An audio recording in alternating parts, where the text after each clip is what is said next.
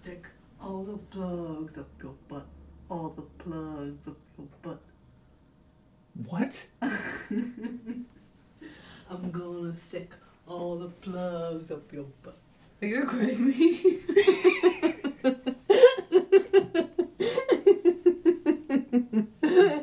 all the plugs up your butt.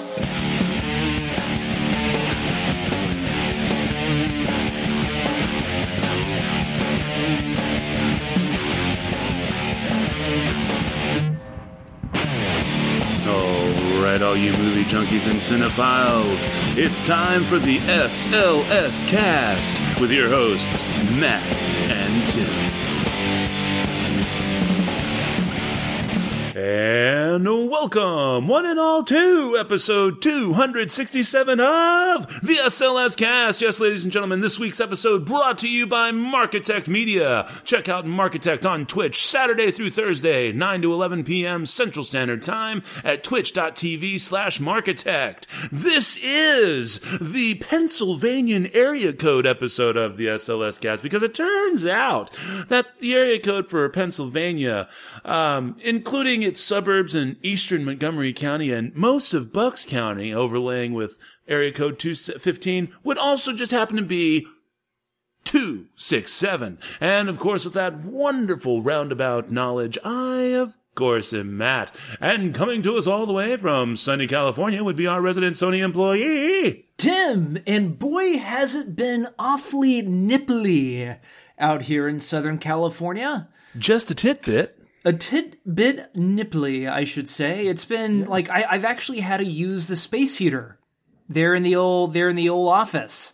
So Wow, they have heaters in California? we space heaters, space heaters. Yeah, no no central AC, no central heating. I just figured you had to climb into your car and, you know, just turn on the vents and let the engine heat come into the cabin of the vehicle, and that would be the only way you could get heat in the nighttime in California. That is usually the case, but luckily in the back of Whole Foods they started carrying uh, space heaters. But I don't know if you've ever owned a space heater, but I've realized realized just now that there are really good space heaters and there are really shitty space heaters.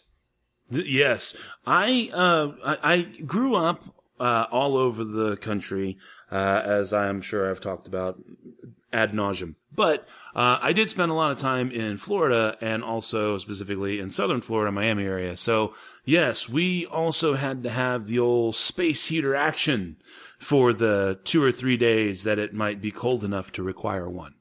And I remember literally them. Now, this, of course, was back in the olden days.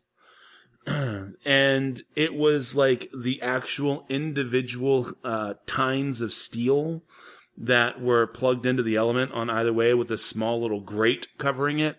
And so when you turn the fucker on, the just those individual tines of steel would be superheated until they glowed red. And then that's how you got your heat. And the grating, in order to make sure that you, it could radiate heat properly, the grating was literally big enough that uh, probably an 18 month old could still stick their hand through it and reach the nice big red glowing strips in the back. Uh, but this was the safety feature, you see, you know, because we wouldn't want you to just fall against it or something. Um, but man, if they didn't burn your house down, they were fantastic. And I'm sure that grate was made out of metal as well and yes, burnt the yes. shit out of you. Oh yeah.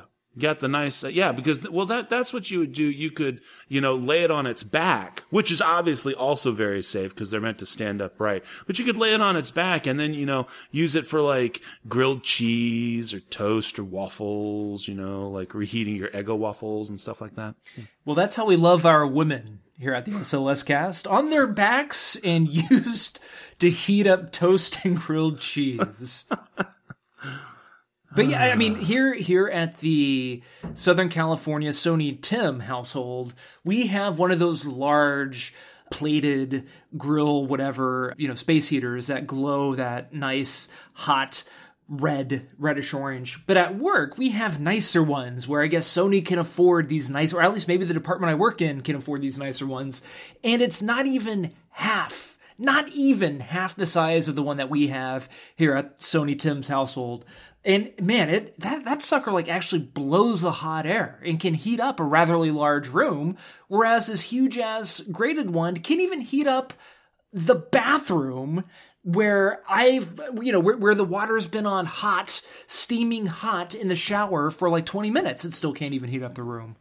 Well, I would say that the Sony one that you have at is probably made by Sony.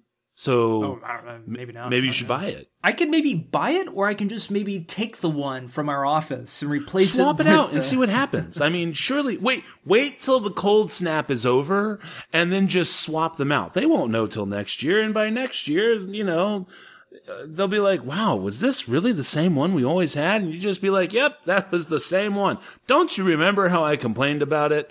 And then, you know, a- and you, and whoever is there was like, oh yeah, I do remember that, even though they don't. as it catches my desk on fire in the background. like, why does it smell like grilled cheese in here?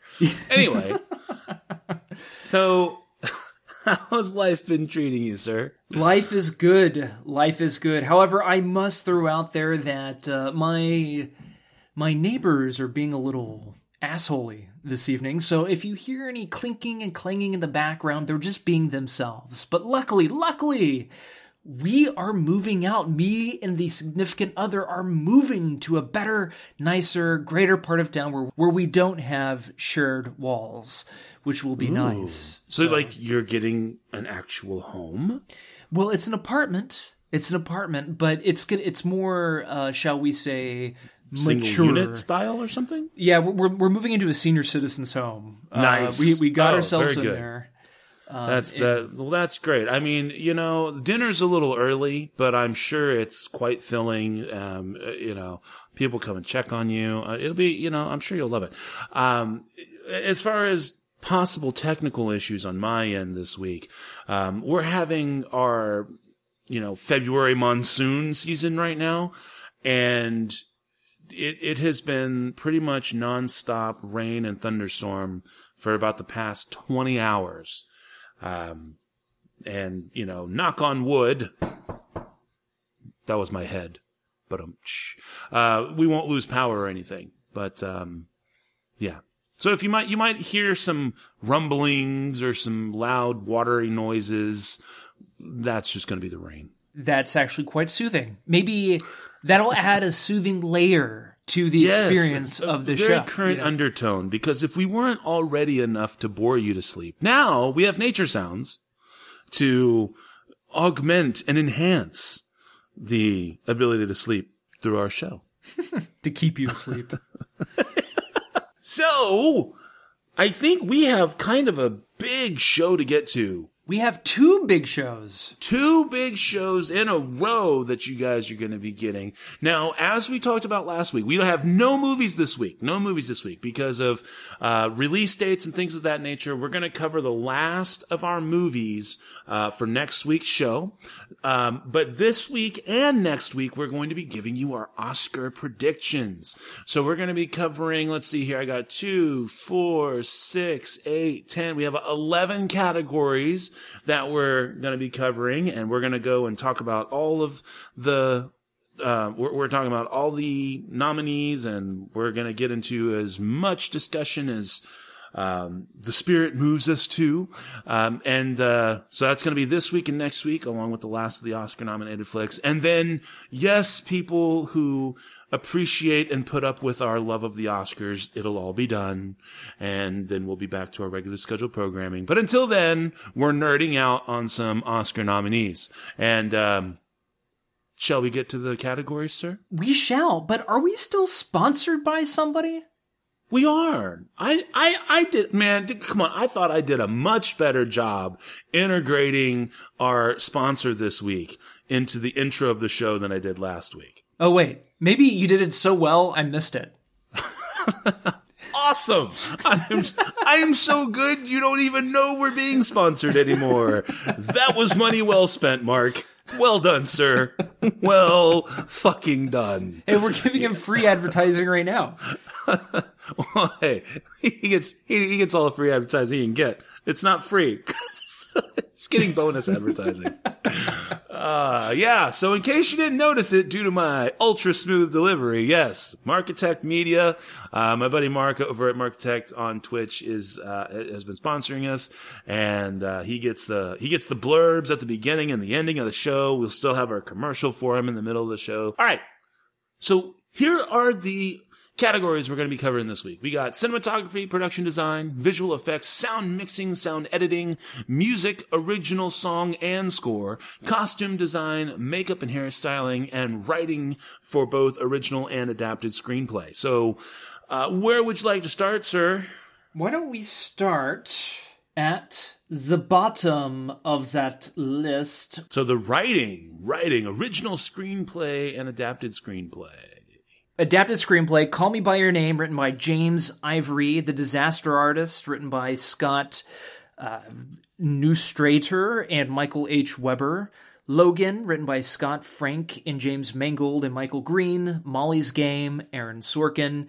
And Mudbound, Virgil Williams and Dee Rees. What I'll say about this, real quick, is that it really runs the gamut of of writing styles. Agreed. I mean, it's all over the place. And for those of you wanting to play along at home, um, oscar.go.com slash nominees, and we'll take you to the main Oscar page, and you can scroll along and play with us here. Um, and again, we are at the bottom of that page right now, uh, where the writing categories can be found.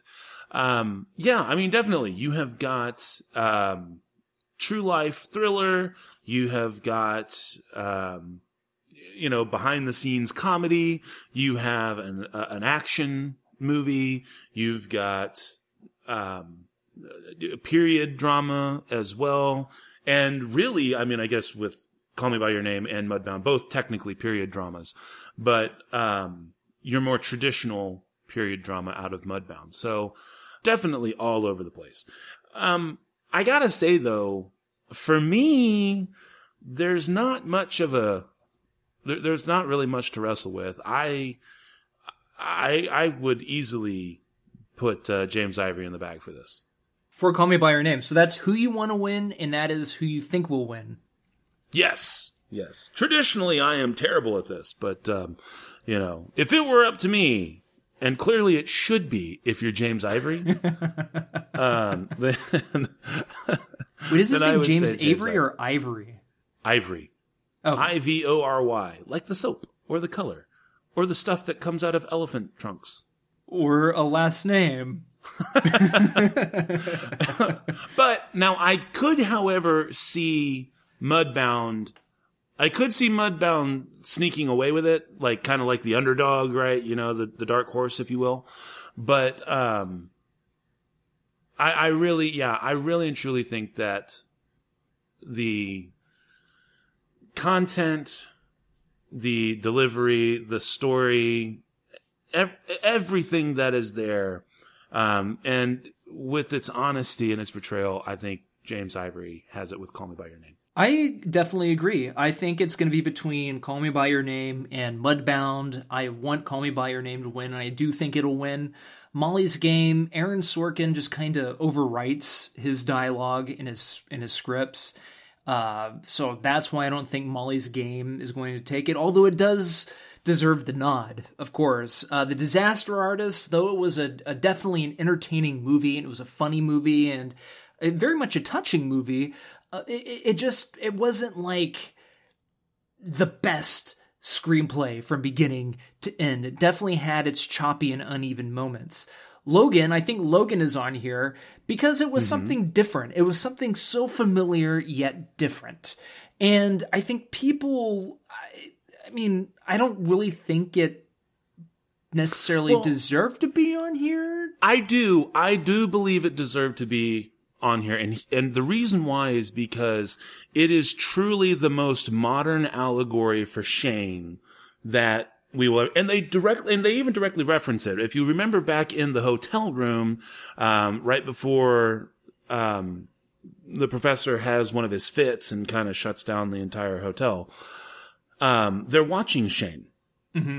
And then they're also kind of uh, discussing the western as the genre and everything, and Jack Palance's character and all that good stuff. And the way that the movie, in and of itself, plays out is much like a modern allegorical version of Shane. It also really kind of brings back a lot of what has been lost in the westerns that people just don't seem to resonate with, which is why we don't get many good, many westerns um, on the whole anymore, and it's so incredibly hard to get a good one.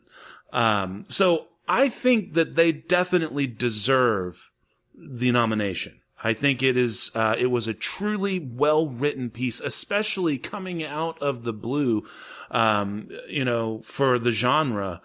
Also noting the daunting task of actually having to write the last Wolverine movie. I guess it was, I guess it's because for me it like I didn't I wasn't sad at the end. Like I, I didn't care for the ending. But I guess I also forget that the reason why it's under adapted screenplay because it's loosely based on a comic, right? The Old Man Logan comic. Uh, it do, yes, it does. Well, there, there it's this comic series, uh, the Wasteland series, uh, that features Old Man Logan. But yeah, Okay. Yeah, so I mean that that's why I think Call Me by Your Name is going to take it, and I sure hope it does take it. Okay, so then we'll bring us to the bottom of the list here with original screenplay for writing. Uh, we've got the the Big Sick, and I I don't know if about you, but I'm not getting any of these. I've got a whole bunch of dot dot dots and ellipses and shit. So, do you have who they're written by? Yeah. Uh, so the Big Sick is written by Emily V. Gordon and Kumail Nanjan, uh, Nanjiani. Uh, Get Out, Jordan Peele. Peel, right? Lady Bird, Greta Greta Gerwig. Gerwig. Shape of Water, Guillermo del Toro and Vanessa Taylor. Three Billboards Outside Ebbing, Missouri, written by Martin McDonagh. Okay, this one is a bit tougher for me. I I, I think that the the politics and the uh, and the cynic in me says it's going to go to Big Sick just because I think people want it to go to Big Sick. But I feel like Get Out, Lady Bird, and Three Billboards are all better written um, on the whole. I oh man, so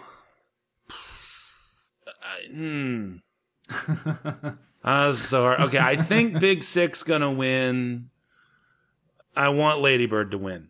Oh, good. Yeah, I do too. Um, the Big Sick was that. That's that was my first pick. If you're going to ask me six, seven months ago, what did I want to win for best uh, original screenplay? I would have chosen The Big Sick because it's a very good movie. It's a well written movie, but some of it it doesn't land hundred percent. Whereas I think Lady Bird lands hundred percent. A lot of people are thinking also that Get Out is going to win because a lot of people consider it to be an incredibly original screenplay.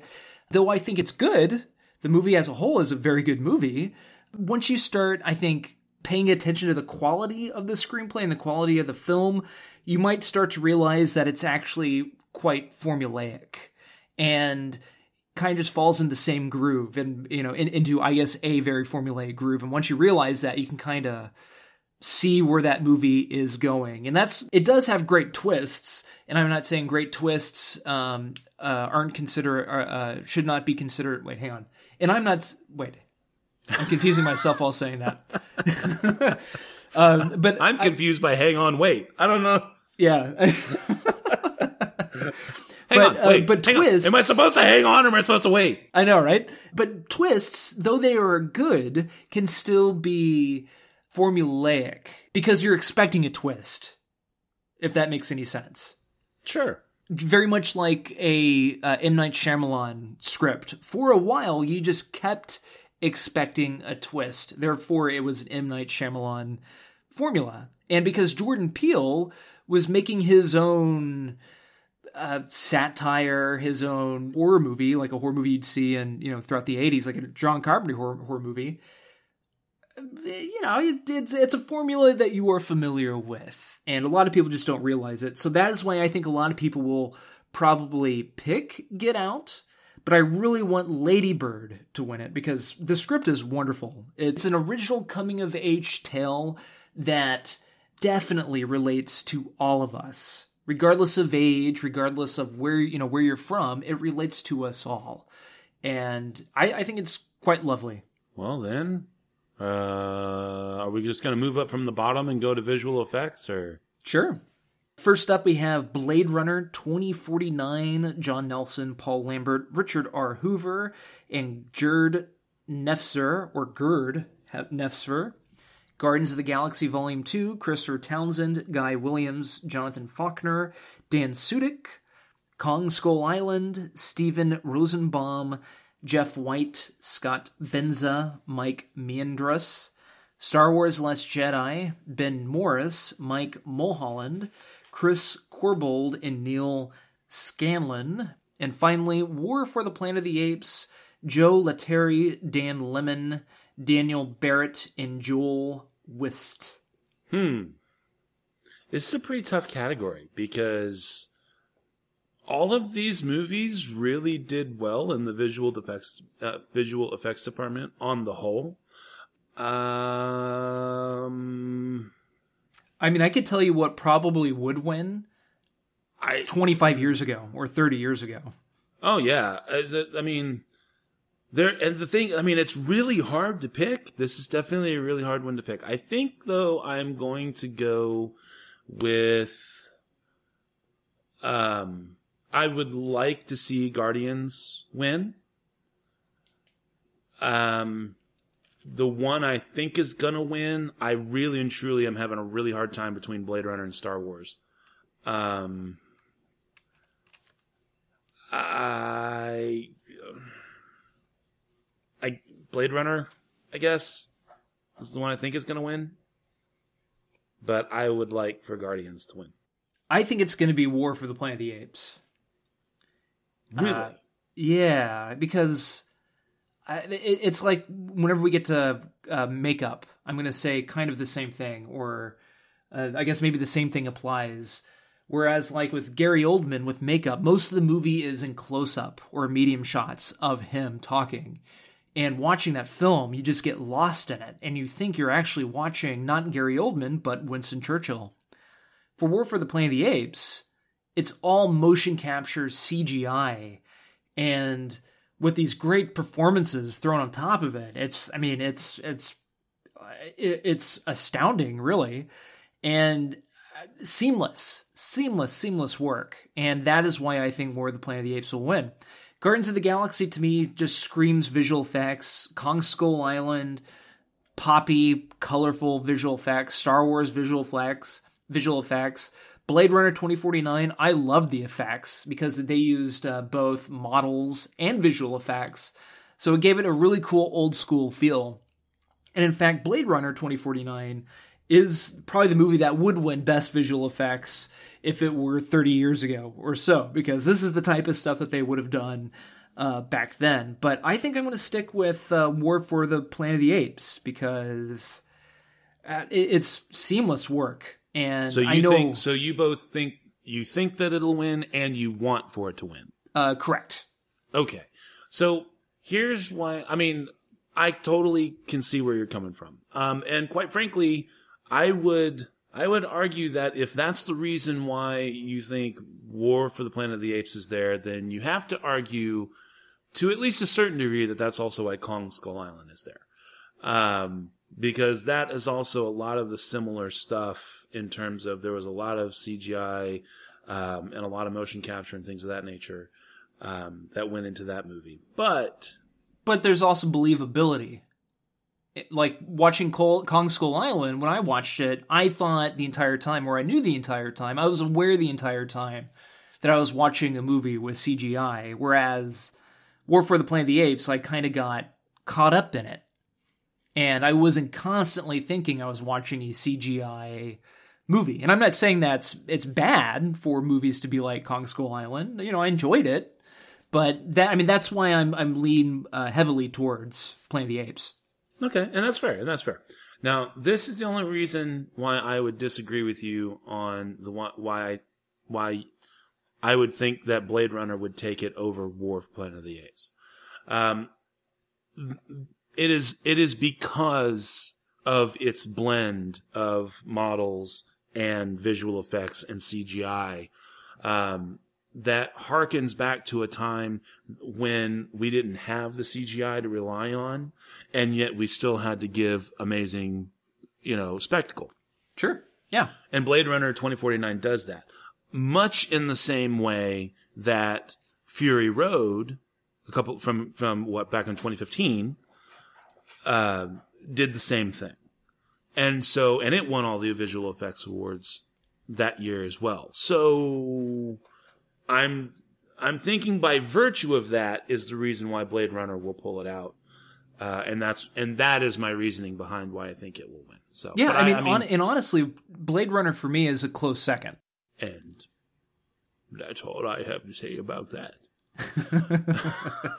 Schmuckers.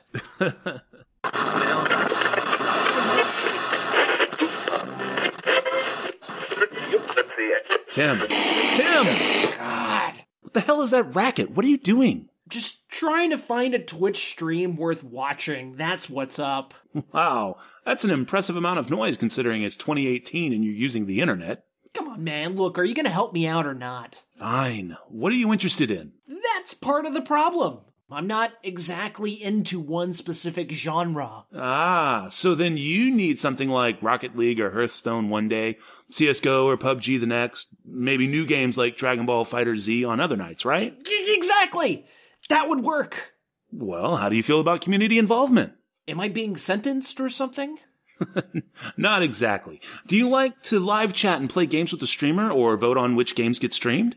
Oh, that. uh, yeah, sure. But it, it's not a requirement, though, is it? Of course not.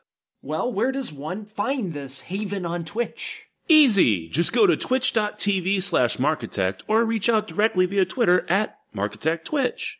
How do you spell Markitect? M-A-R-K-I-T-E-C-T. Nice. Now, we all know this. I'm a slow typist here. Can you give it to me again? Sure. Twitch.tv slash Markitect and at Markitect Twitch for Twitter. That's twitch.tv slash Markitect and at Markitect Twitch for Twitter. I'm on it. Thanks.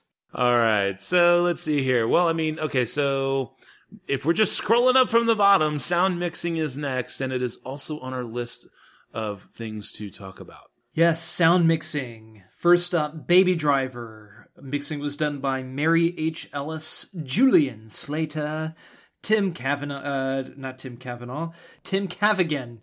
The C A V A G I N is throwing me off. Um, and I know Julian quite well.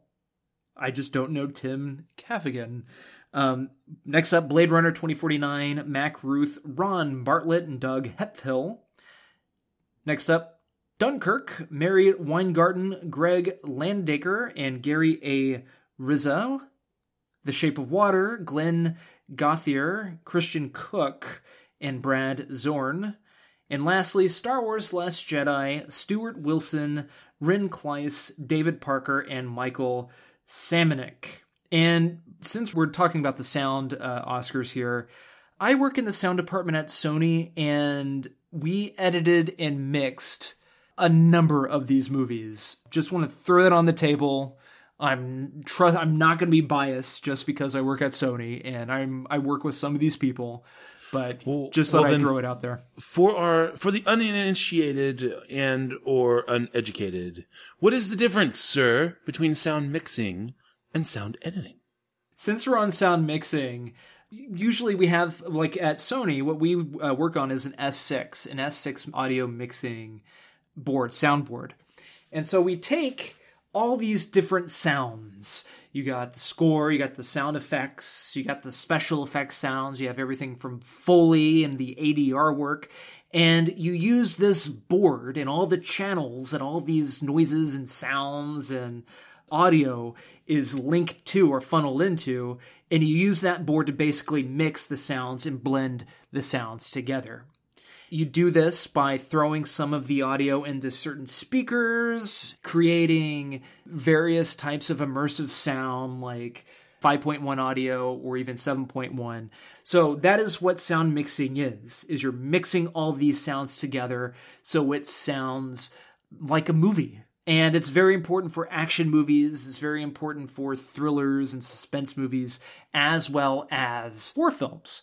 So, for example, like Baby Driver for sound mixing, you have the sound of the stick shift, you have the sound of the tires peeling out, you have the sound of the exhaust coming out of the tailpipe, you have the sound of the engine just revving and the cars screeching by, uh, uh, the cop sirens going off. So, you have all these sounds going on and it has to create just that movie noise that we all are familiar with. And a lot of the time, it's not really your typical real life sounds either. Like um, Julian, who gave an interview where he talked about using not American standard American police sirens, but he, they used a European police sirens just because at that specific moment, that particular moment, it just sounded better and more authentic. Uh, so that is the long way. uh, that is the expanded definition of sound mixing. Well, all right then. And so then, just as a balance against sound editing, what is sound editing?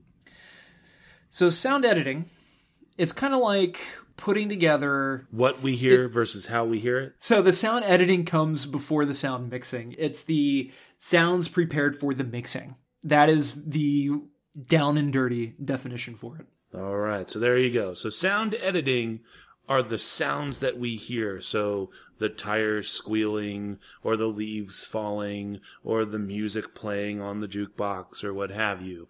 And the mixing is how we hear that in terms of uh, out of which channels, the left or the right, or how much more you're going to hear those tires squealing than you would hear the, the music playing from that jukebox while the leaves fall outside. You see, Matthew is the Wikipedia version, and I am the novel version. the, yes, the rambling he's, version. he's gone with the wind. I'm gone with the breeze. It's fine.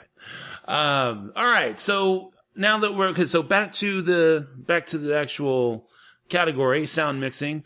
Um, yeah, this one is a little bit harder for me. Um, I really kind of think that this one is more or less between Baby Driver and Shape of Water. Really? Yes. Okay. Because um, if you think about the importance of everything that is work together in the editing and the storytelling for both of these movies, as much as the visuals are there, they do have to work, especially more so in Baby Driver than in Shape of Water, they do have to work in concert with sound. And, and so these movies almost lose their complete aspects of, of the power that they have in the sound. Now, I see, I could definitely see somebody arguing that uh, for Dunkirk because the war, battle, and things of that nature is always uh, very, very important. And most of the movie is sound. Correct. Most of the movie is sound there, but you'll notice um, because I, I, I, thought it was kind of funny um, that while the names may change a little bit here and there, um, the the nominees in the categories are exactly the same for sound editing and sound mixing. And I think that the sound editing is where Dunkirk is going to have a better chance of winning than in sound mixing because the artistic side of the mixing is good and it's really good and obviously worthy of being nominated. But you can only mix what you're given to mix. And the power of Dunkirk is in the way it was shot and in the collection of that stuff. Because from there, they then have to choose what to cut out and what to drop to help make the movie powerful. But it's nothing without its source material. So that's why I think Dunkirk would be out of the running in the sound mixing. Um, but, and, and more, and more uh, of the one to take down for editing. So, um, I would say. Hmm, want and expect that Baby Driver will get sound mixing. So okay, I'm more for Baby Driver for sound editing. Um, Okay. And for sound mixing, I think Dunkirk is going to win. Uh, however, Dunkirk is actually the favorite amongst a lot of the awards that have already happened. Uh, ha- has won for sound, I believe, for the BAFTAs it won, uh, the MPSE awards that happened this past uh, weekend, uh, which I did attend.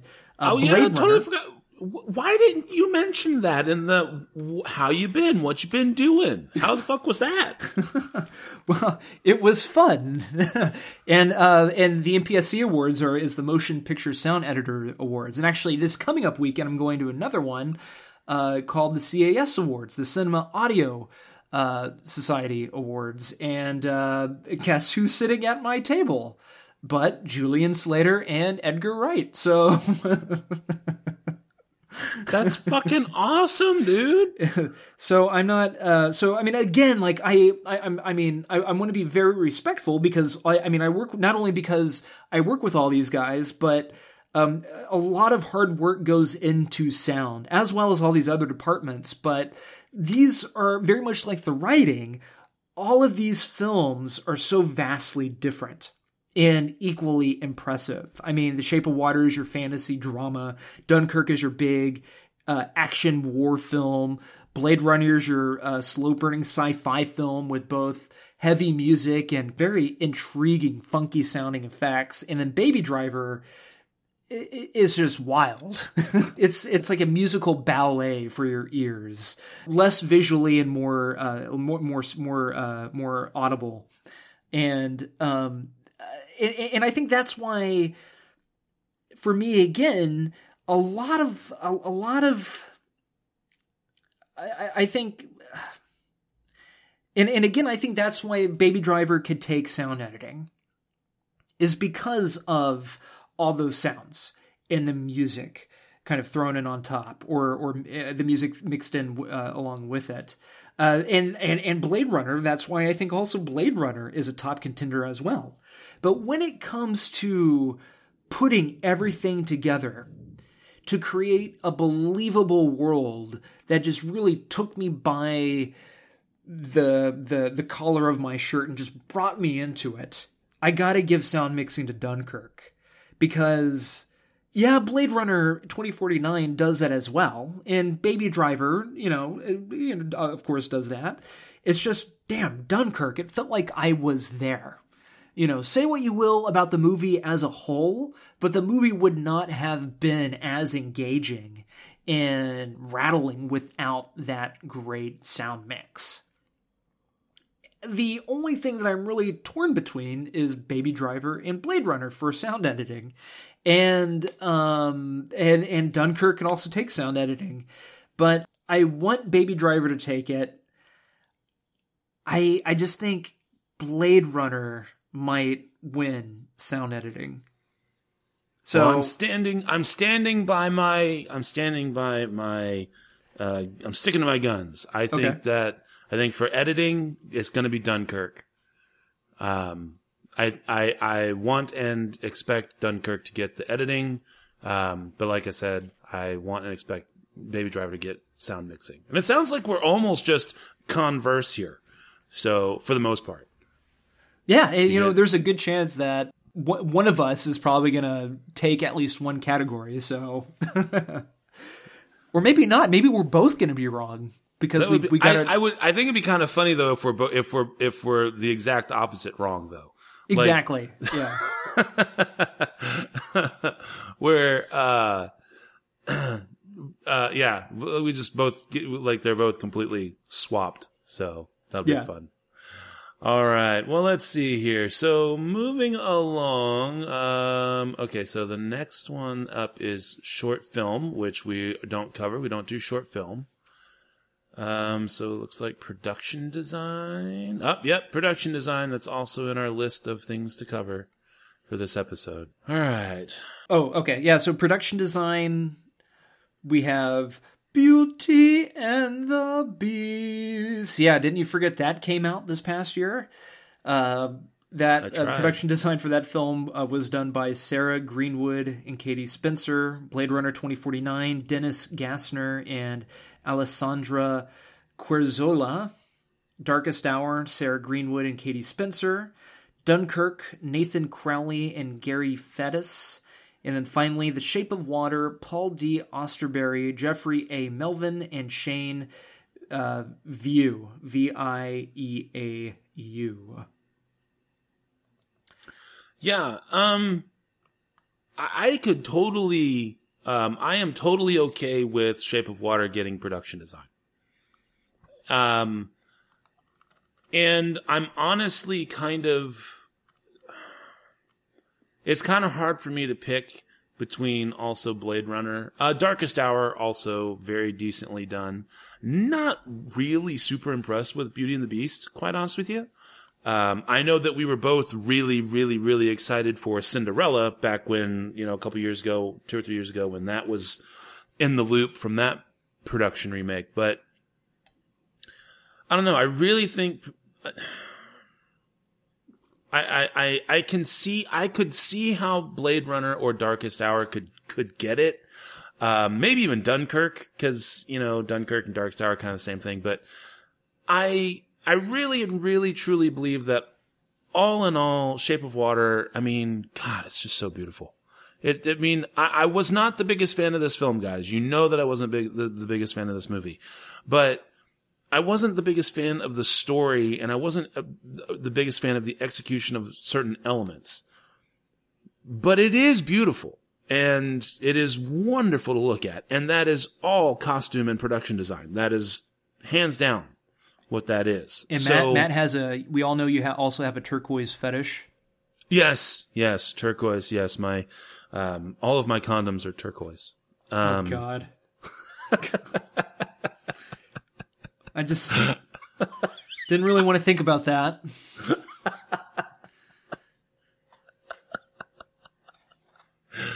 Uh, anyway.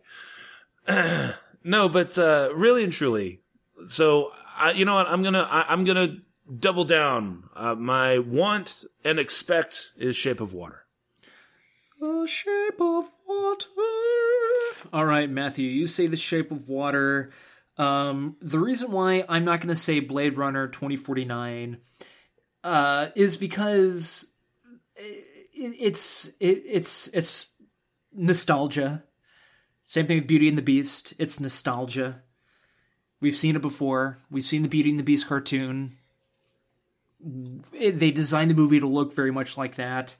Blade Runner 2049, the movie's designed to look like Ridley Scott's Blade Runner. Um, I, I, really, the movie that stands out as something original, something new, something different. Though, if you're a big fan of Guillermo del Toro and have looked at some of his other films, uh, like the artwork for the production designs for his other films, you'll see a lot of similarities.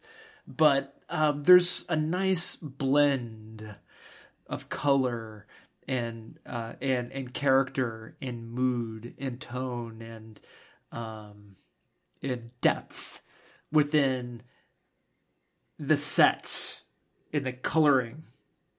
And to me, that is what made the movie uh, was all of that.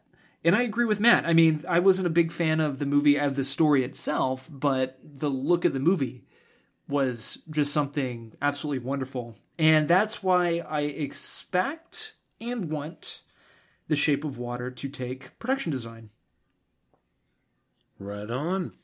Okay, so um, that brings us to music, original song. Um, Original song, original song. I'm pretending I'm singing and making up a song as I find out where that's at on my list. Do, do, do, Oh, here we go. So, original song Mighty River from Mudbound, Mary J. Blige, Mystery of Love from Call Me By Your Name, Sufjan Stevens, Remember Me from Coco, written by Kristen Anderson Lopez and Robert Lopez. Stand Up for Something from Marshall, written by Diane Warren and Common. And finally, This Is Me from The Greatest Showman, Benj Pasek and Justin Paul. Hmm. I gotta, I gotta say, this is my least favorite category this year. Um, none, none of these. I mean, th- th- not that they're bad by any stretch of the imagination, but I am not suitably moved by any of them on their own. Like in the context of the movie and stuff, they're great. Um, uh, I, I think that for me, Mystery of Love and Remember Me are kind of the ones that stuck with me in terms of the film. Um, granted, This Is Me is a full on musical number in The Greatest Showman. Um, uh, but I don't, but I don't care. That's- and that's the biggest problem. So I, I, I guess.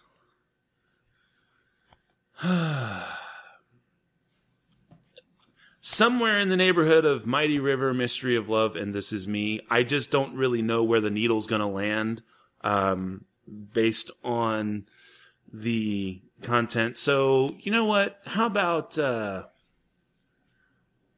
how about we just uh, to throw Mary J. Blige some love? How about Mighty River? So, Mighty River is what you think and what you want to win. Sure, it's yeah. Why not? Um, I guess I guess you know it, but uh, heart of hearts, I think I'd like to see Mystery of Love win. Yeah, I think So- I, I think there's a good chance that Mystery of Love uh, could take it. However, there's one song that has stuck with me uh, since I saw it, believe it or not, and that is and that is uh, "Remember Me" from Coco. Um, Remember me. I mean, no, and don't get me wrong. It's like because when the kid is playing the song for his for his for Coco, uh, you know, for his great grandma Coco, and and and she comes back to life and everything. I mean, you know, I, I get it. I mean, I, I literally just got some goosebumps just now talking to you, but um, I don't know. I just. I don't think that the song on its own, I think that the song, I, I think if you are going to have a song, the song has to be a demonstrable, tangible collection of what the movie is inside of itself. And that's hard to do oh, with sure. a song. Yeah, yeah. Um, a- and, I That's think why it's- Hustle and Flow won. That one year. um, and so, and and I don't think that Remember Me does that on the whole for Coco. I think it's very good for the scene it's in. I think it's a good song. Um, and, and again, that's kind, kind of why I could see where Mary J. Blige, because if you think about the context of what Mighty River is in Mudbound and the, and the story of Mudbound and everything that's going on, um, I, I can see how that one would resonate enough that it could win, which is why I think that it would win. But I think the one that really just kind of really gets to me to really think about it, and the kind of the one I think that I would want to see would be Mystery of Love. So that that's that is why all I mean in all seriousness. So I wasn't trying to hijack why you should why you should like remember me because that's not what I was trying to do. Oh, But no, I guess I was just trying to clarify. No, no, uh, I no, I, I want Mystery of Love to win, but I think Coco will win, or yeah, Coco will win. But Okay, so you think Coco will win, but Right. you want Mystery of Love to win. Okay. correct. So on the whole, you don't. On the whole, you don't want Coco. On the whole, you want a Mighty River, but it, you you want a you want a Mighty River to win, and you and you think it will win, right? No, no, no, no, no. I think Mighty River will win. I would like for Mystery of Love to win. Okay. So a little little Matt and Tim agreement on there. That's good.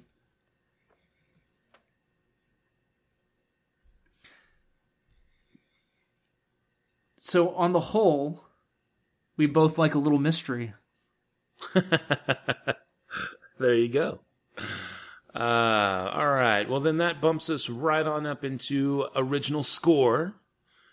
And so this time here, hey, look, I've got it all. Woo! All right, I'm gonna give I'm gonna give Tim a break here. So we have uh, Dunkirk uh, and Hans Zimmer from there, Phantom Thread uh, of Jonny Greenwood, The Shape of Water, uh, Alexandra D- Desplat, Star Wars: The Last Jedi, John Williams, and Three Billboards Outside Ebbing, Missouri, Carter Burwell. Hmm. Hmm. Hmm.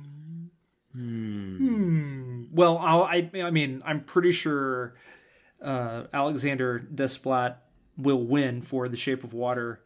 Um, but I re-watched um, Phantom Thread on Monday. I went back into the theater and saw it, and I paid more attention to the score.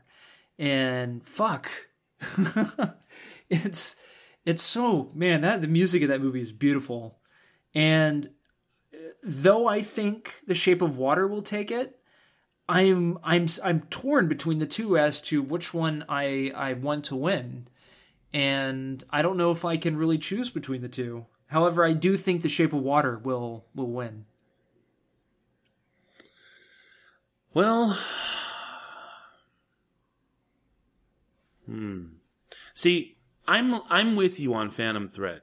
See, I I I would I think I would like for Phantom Thread to win. However, I am torn on whether or not John Williams pulls it off. Really? Main, mainly because we all know that Homeboy is in the twilight of his career. I mean, he he's still working every day, but he's like 89 years old or something. So, um, and if there's one thing that you just absolutely cannot fault about Star Wars, it's the score. Um, really? But you don't think it's kind of like the same stuff that he's been doing for the Star really Wars not. movies? It's really not, and I, I think that um,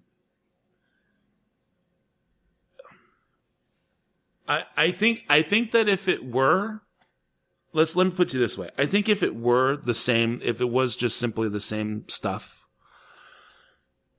you wouldn't have you you you would have token nominations, and the token nominations would have long since dried up, especially for Star Wars at this point. And the fact that it isn't, that he is still getting legit Oscar nominations on this stuff, um, is why I think he's got a shot. Um, I think I can totally understand where you're coming from with Shape of Water. Um, part of its charm is in its score, but I think that most of the most of the feeling you get from the score is at the behest of its visuals. And the visuals once again go back into costume and production design. So that's why I'm not so sure that the score stands on its own. Phantom Thread score does. I think you can be just as moved listening to Phantom Thread as you could whether or not you're watching the film. And the same holds true with Last Jedi score. Um, so like you, I think, and just to, just to add some fun here, just add some fun, uh, like you, I would like to see Phantom Thread win, but I'm going to go ahead and say, uh, Star Wars gets it. That's when I think we'll win. Okay. Okay. Interesting. Interesting.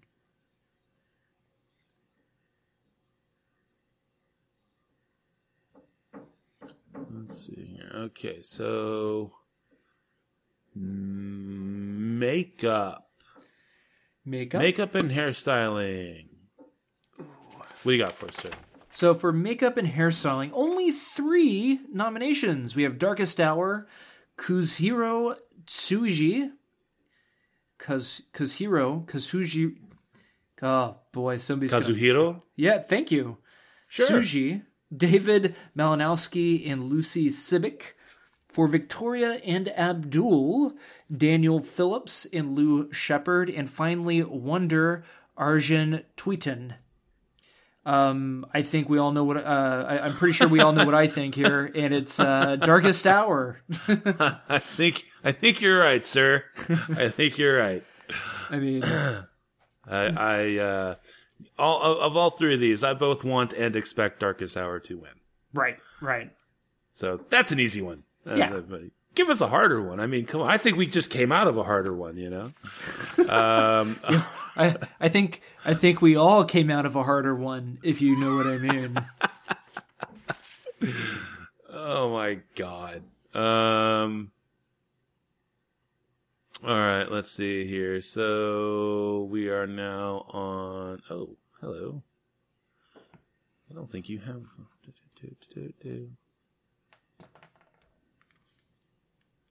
Okay. I don't see it on here. I don't even see it for next week. Unless I'm. Okay, yes, I do. Never mind. I see it. It's on next week's. All right. So, not film editing. That's next week. We don't do documentary short subject.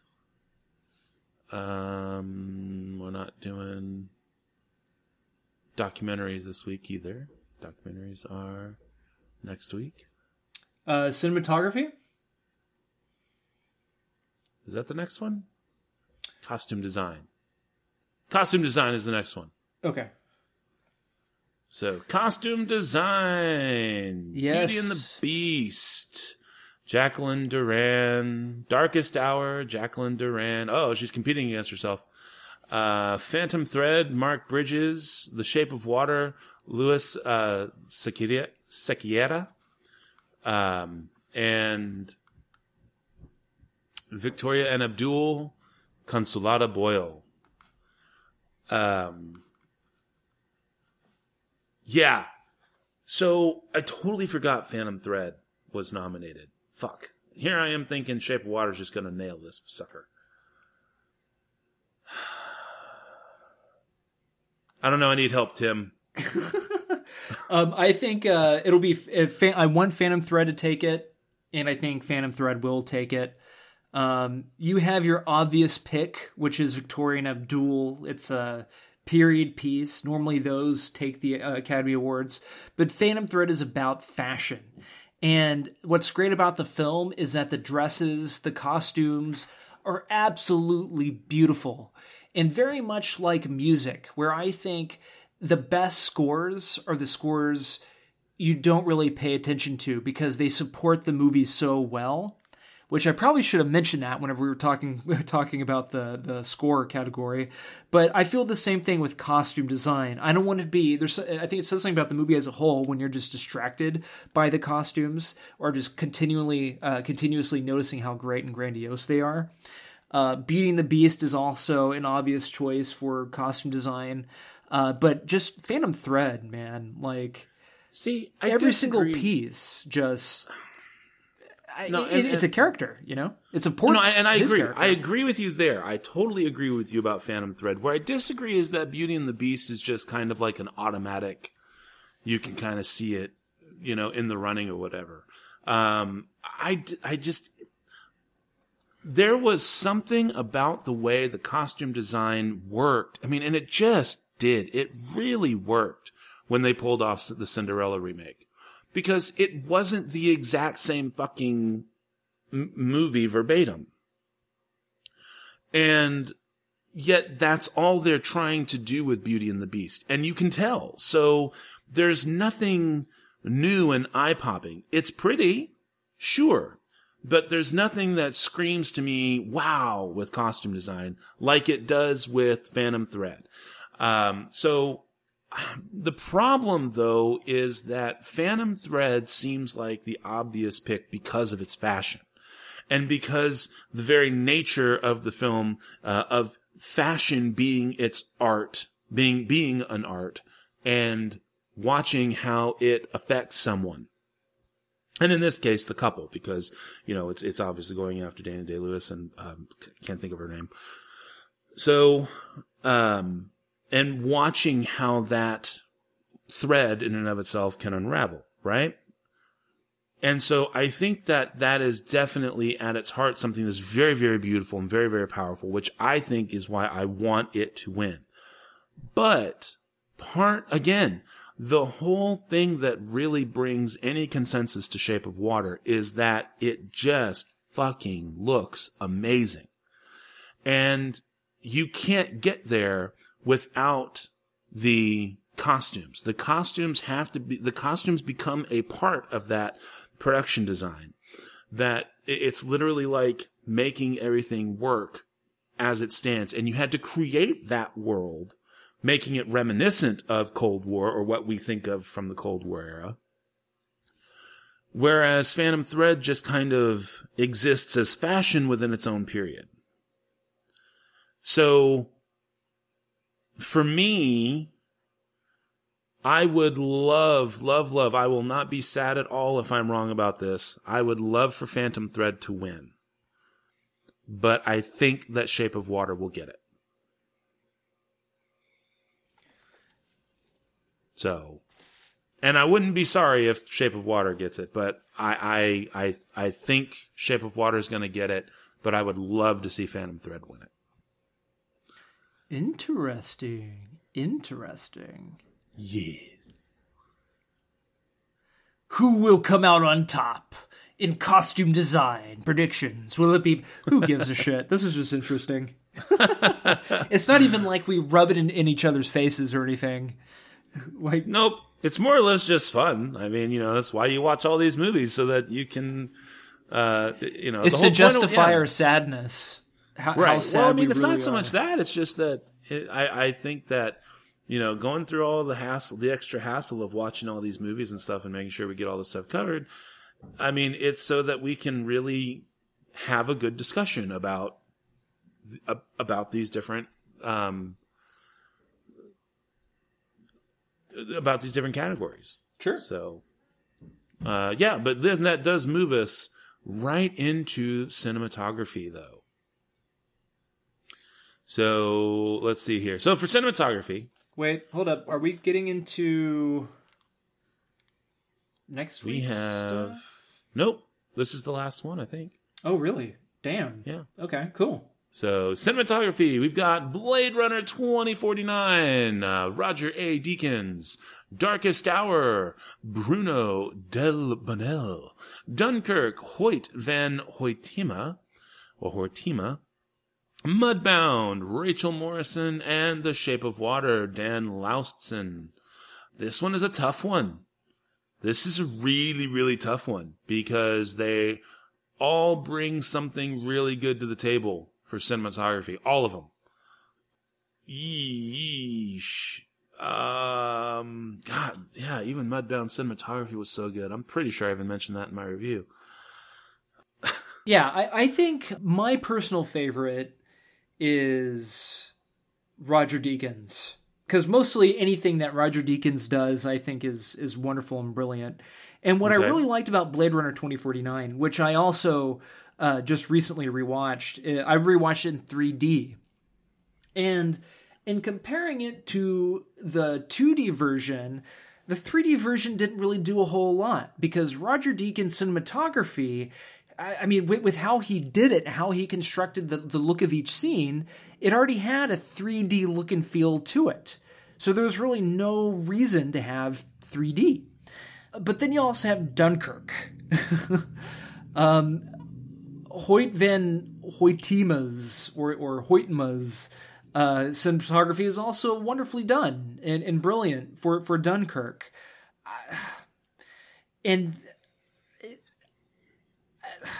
It's hard, man. This is a really hard one.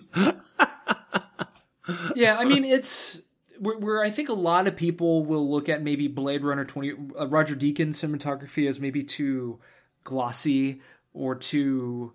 glossy? You would use the word glossy for 2049? maybe not okay not glo- but just like i don't mean what i say matthew i don't mean it it, it like maybe maybe obvious, and because of the color palette and the use of the color palette and. Uh, uh so I guess I'll just stick with I want Blade Runner to win, but I think Dunkirk uh Dunkirk will Dunkirk will take it. Although I'm just really kind of kicking myself in the ass for even suggesting Dunkirk's going to take it. Because I don't even think Dunkirk will take it, but a lot of people really like Dunkirk, I've realized. Well, let me help you. Let me help you. Okay, it's a hard one. This is a hard one, but I am this is this is where I draw the line on Shape of Water. I think Shape of Water cinematography is not as strong as people believe it is. I think that the secret to the look and feel of Shape of Water is in its costume and its production design. Sure.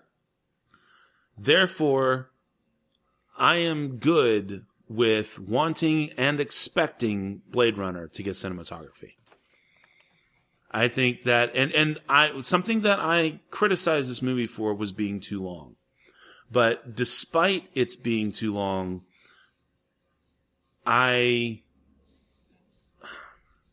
it wasn't the visuals that bored me. Okay. I, I didn't feel like it was too long because what I was looking at wasn't doing it for me. I wasn't pleased with the way the story was unfolding. But man, did I spend almost every moment of that movie going like, oh my God, I remember that from the first. Oh wow. And, like when they literally fly over the original corporation to head into the new corporation. I mean, come on guys. This is just, that's cinematography. I mean, to give you those wonderful styles, stylized shots. Um, even when, you know, going to the theoretically what's supposed to be, I guess, Las Vegas or whatever, uh, going and finding Deckard um, all of that kind of stuff, everything there that laid out that you could see that the camera was using to make its case for the story of the film worked really, really well. Um, and the shot selection of that movie I felt was the strongest. So I want and expect Blade Runner to get cinematography. Ditto for the most part. so awesome. All right. Well, then that is definitely going to bring us to the end, the end of part one of our Oscar predictions. So, uh, I guess, um, you know, well, I, I, I, I guess I should, uh, what am I thinking of? I don't even know what I'm thinking of. Um, what's what's I, I the spiel? We get spiel. I don't. Well, because yeah, I guess we should talk about the um, ne- next week. What we're doing next week? I I. I I don't know what you're trying to get at. I'm lost. I'm lost with my. I'm. I don't have my. My my organization has failed me. Okay. All right. So since we didn't cover movies this week, but we still have to cover movies next week. We did um the movies for next week are going to be uh, Ferdinand, the breadwinner, a fantastic woman, and loveless. Unfortunately, just due to the way things have worked out, um, we will not be able to cover the insult. So um, that is sad for us, but sometimes these things happen. There, there was one movie last year, I think, in the foreign films. It was either foreign film or a doc that we also did not get to cover last year because of just release dates and stuff ended up not working in our favor. So um, we will not be able to cover the insult, but we will be getting Ferdinand, the breadwinner, a fantastic woman, and Loveless in for next week. And then we will also be completing uh, after we do our movies. We will then come back and do our segment uh, Oscar predictions and close it off with film editing, best documentary feature, foreign language film, animated film, actor and actress in a supporting role, actor and actress in a leading role, directing, and best picture. So, without further ado, I think it is now time for the spiel. Is it not, sir? Spiel on. Is there something wrong with the food? No, the food was excellent. Perhaps you're not happy with the service? No, no, no complaints. It's just that we have to go. I'm having rather a heavy period. And we have a train to catch. Oh. oh, Yes, yes, of course. We have a train to catch, and I don't want to start bleeding all over the seats.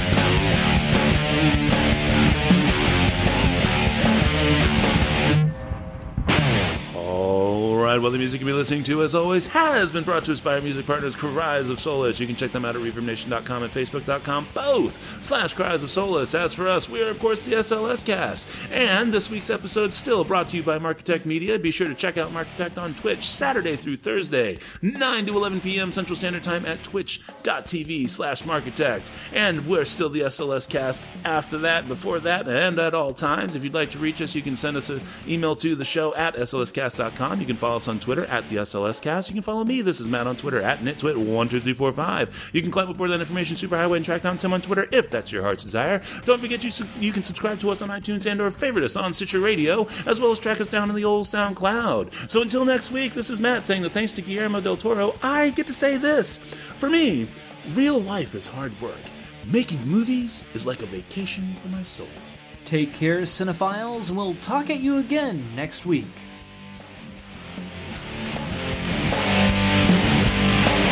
Madam, perhaps we should be going. Ah, very well, monsieur. Thank you so much. So nice to see you. And I hope very much we will see you again very soon. Au revoir, monsieur.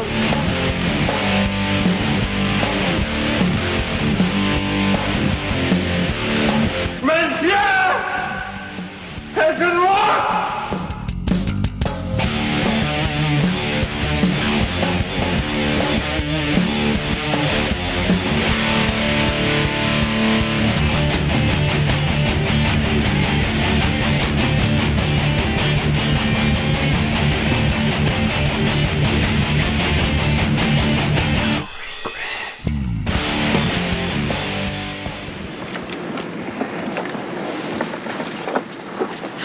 Jake. It's Chinatown.